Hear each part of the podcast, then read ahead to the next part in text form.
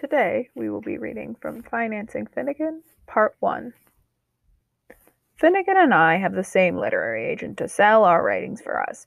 But though I had often been in Mr. Cannon's office just before and just after Finnegan's visits, I had never met him.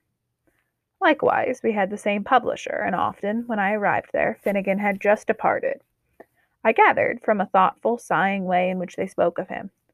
Ah, Finnegan, Oh, yes, Finnegan was here. But the distinguished author's visit had not been uneventful. Certain remarks implied that he had taken something with him when he went. Manuscripts, I supposed. One of those great successful novels of his. He had taken it off for a final revision, a last draft, of which he was rumored to make ten in order to achieve that facile flow, that ready wit, which distinguished his work. I discovered only gradually that most of Finnegan's visits had to do with money. I'm sorry you're leaving, Mr. Cannon would tell me. Finnegan will be here tomorrow. Then, after a thoughtful pause, I'll probably have to spend some time with him. I don't know what note in his voice reminded me of a talk with a nervous bank president when Dillinger was reported in the vicinity. His eyes looked out into the distance, and then he spoke to himself. Of course, he may be bringing a manuscript. He has a novel he's been working on, you know, and a play too. He spoke as if they were talking about some interesting but remote events of a Cinquecento, but his eyes became more hopeful as he added, Or maybe a short story. He's very versatile, isn't he? I said. Oh, yes, Mr. Cannon perked up. He can do anything, anything when he puts his mind to it. There's never been such a talent. I haven't seen much of his work lately. Oh, but he's working hard. Some of the magazines have story of his that they're holding. Holding for what? Oh, for a more appropriate time, an upswing. They like to think that they have something of Finnegan's. He was indeed a name with ingots in it. His career had started brilliantly, and if it had not kept up to its first exalted level, at least it started brilliantly, all over again every few years. He was the perennial man of promise in American letters. What he could actually do with words was astounding. They glowed and coruscated. He wrote sentences, paragraphs, chapters that were masterpieces of fine weaving and spinning. It was only when I met some poor devil of a screenwriter who had been trying to make a logical story out of one of his books that I realized he had his enemies. It's all beautiful when you read it, this man said disgustedly. But when you write it down plain, it's like a week in the nut house. From Mr. Cannon's office, I went over to my publisher's on Fifth Avenue, and there too I had learned in no time that Finnegan was expected tomorrow. Indeed, he had thrown such a long shadow before him that the luncheon, where I had expected to discuss my own work, was largely devoted to Finnegan. Again, I had the feeling that my host, Mr. George Jaggers, was not talking to me, but to himself. Finnegan's a great writer, he said. Undoubtedly. And he's really quite all right, you know. As I hadn't questioned the fact, I inquired whether there was any doubt about it. Oh, no, he said hurriedly. It's just that he's had such a run of bad luck lately. I shook my head sympathetically. I know, that diving into a half empty pool was a tough break. Oh, it wasn't half empty. It was full of water, full to the brim. You ought to hear Finnegan on the subject. He makes a side splitting story of it. It seems he was in a run-down condition and just diving from the side of the pool, you know. Mr. Jagger pointed his knife and fork at the table. And he saw some young girls diving from the 15 foot board. He says he thought of his lost youth and went up to do the same and made a beautiful swan dive. But his shoulder broke while he was still in the air. He looked at me rather anxiously. Haven't you heard of cases like that? A ball player throwing his arm out of joint? I couldn't think of any orthopedic parallels at the moment.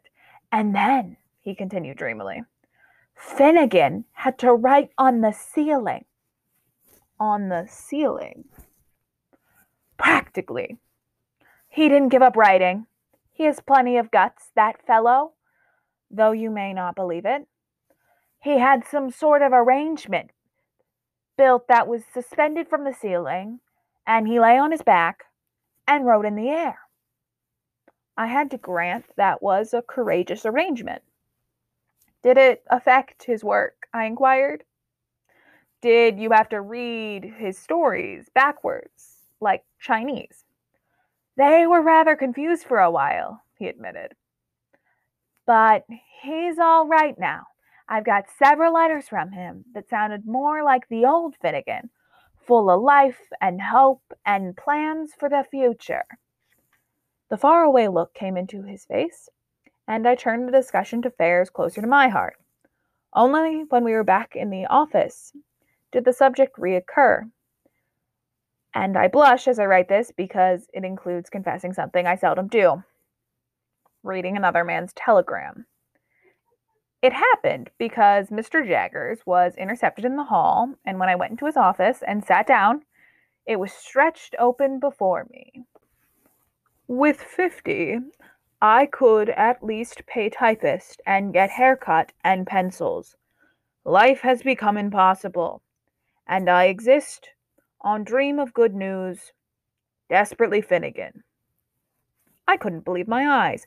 Fifty dollars and I happen to know that Finnegan's price for short stories was somewhere around 3000 George Jaggers found me staring dazedly at the telegram. After he read it, he stared at me with stricken eyes. I don't see how I can consciously do it, he said. I started and glanced around to make sure I was in the prosperous publishing office in New York. Then I understood. I had misread the telegram. Finnegan was asking for 50,000 as an advance, a demand that would have staggered any publisher, no matter who the writer was. Only last week, said Mr. Jaggers disconsolately. I sent him a hundred dollars. It puts my department in the red every season. So I don't dare to tell my partners any more. I take it out of my own pocket give up a suit and a pair of shoes. You mean Finnegan's broke? Broke. He looked at me and laughed soundlessly. In fact, I didn't exactly like the way he laughed. My brother had a nervous, but that is a field from the story. After a minute, he pulled himself together. You won't say anything about this, will you? The truth is, Finnegan's been in a slump.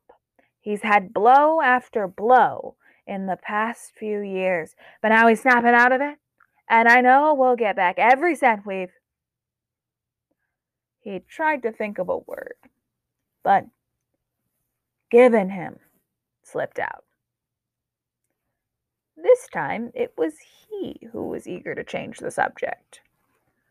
Don't let me give the impression that Finnegan's affairs absorbed me during a whole week in New York. It was inevitable, though, that being much in the offices of my agent and my publisher, I happened in a lot.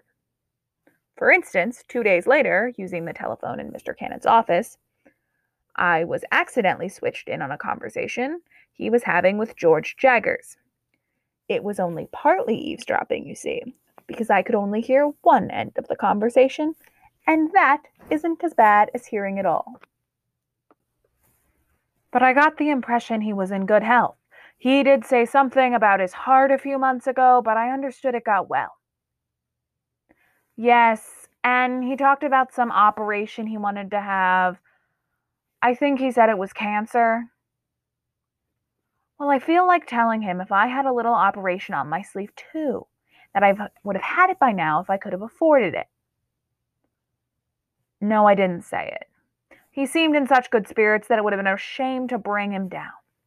He's starting a story today. He read me some of it on the phone. I did give him 25 because he didn't have a cent in his pocket. Oh yes, I'm sure he he'll be all right now. He sounds as if he means business. I understood it all now.